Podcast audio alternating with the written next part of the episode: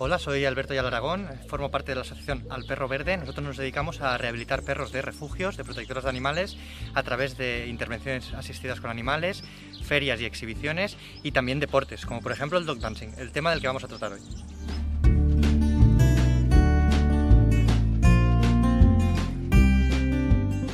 El dog dancing es una disciplina deportiva muy poco conocida y extendida en nuestro país, pero sí que existe en muchos otros países, como en Inglaterra, en Italia o en Estados Unidos. Es un deporte que junta la habilidad tanto de la persona como del perro, su coordinación y al final también el vínculo que, tienen conjuntamente. Es un deporte muy, muy, muy complicado de, de realizar por todas las características técnicas que engloba. Probablemente es uno de los deportes más complicados que existe porque junta actividades, habilidades y técnicas de muchas de las otras disciplinas deportivas. El dog dancing consiste en juntar diferentes habilidades de un perro junto a una persona para hacer una coreografía al ritmo de una música. Ya vemos al final lo divertido que suena y que, puede, y que puede ser.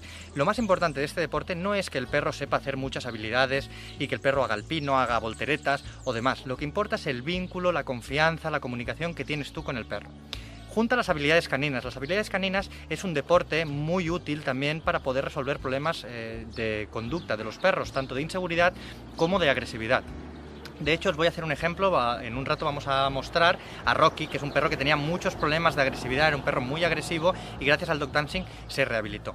El dog dancing, este deporte, es uno de los deportes que a mí más me gusta practicar con, los perros, sobre todo por esta exigencia y creatividad que te pide este deporte. Este deporte tiene diferentes eh, modalidades, tiene diferentes ejercicios que hacer dentro de una coreografía que te van sumando puntos. Hay competiciones oficiales, eh, campeonatos mundiales de dog dancing, aunque en nuestro país no tiene un equipo oficial de, de dog dancing, de este deporte, con lo que nosotros no participamos en estos mundiales, aunque la expectativa es de hacerlo en poco tiempo, ya que el nivel en España empieza a ser bastante alto. Vamos a hacer una muestra de lo que es el dog dancing y pensar, lo que menos importa son las habilidades, lo que más importa es la comunicación, el ver cómo yo le, pido algo al perro y el perro me responde según mis expectativas. Eso es comunicación. Tenemos que tener en cuenta que muchos problemas de conducta aparecen en los perros por culpa de la falta de comunicación. Es como si yo viviera en una casa con una persona que habla en alemán y yo sin saber alemán. Pues probablemente no llegaríamos a confiar el uno en el otro nunca, ni podernos comunicar, ni sentirnos a, gustos, a gusto junto al otro. Por tanto, las habilidades como el dog dancing lo que busca es esa comunicación y esa ese vínculo conjunto que haga que estéis a gusto, tú y el perro. Vamos a hacer una muestra, vamos a ver algunas de las habilidades que puede tener un perro que hace dog dancing y esto todo tendremos que juntarlo al ritmo de una música y con un poquito de gracia para poder hacer un buen espectáculo.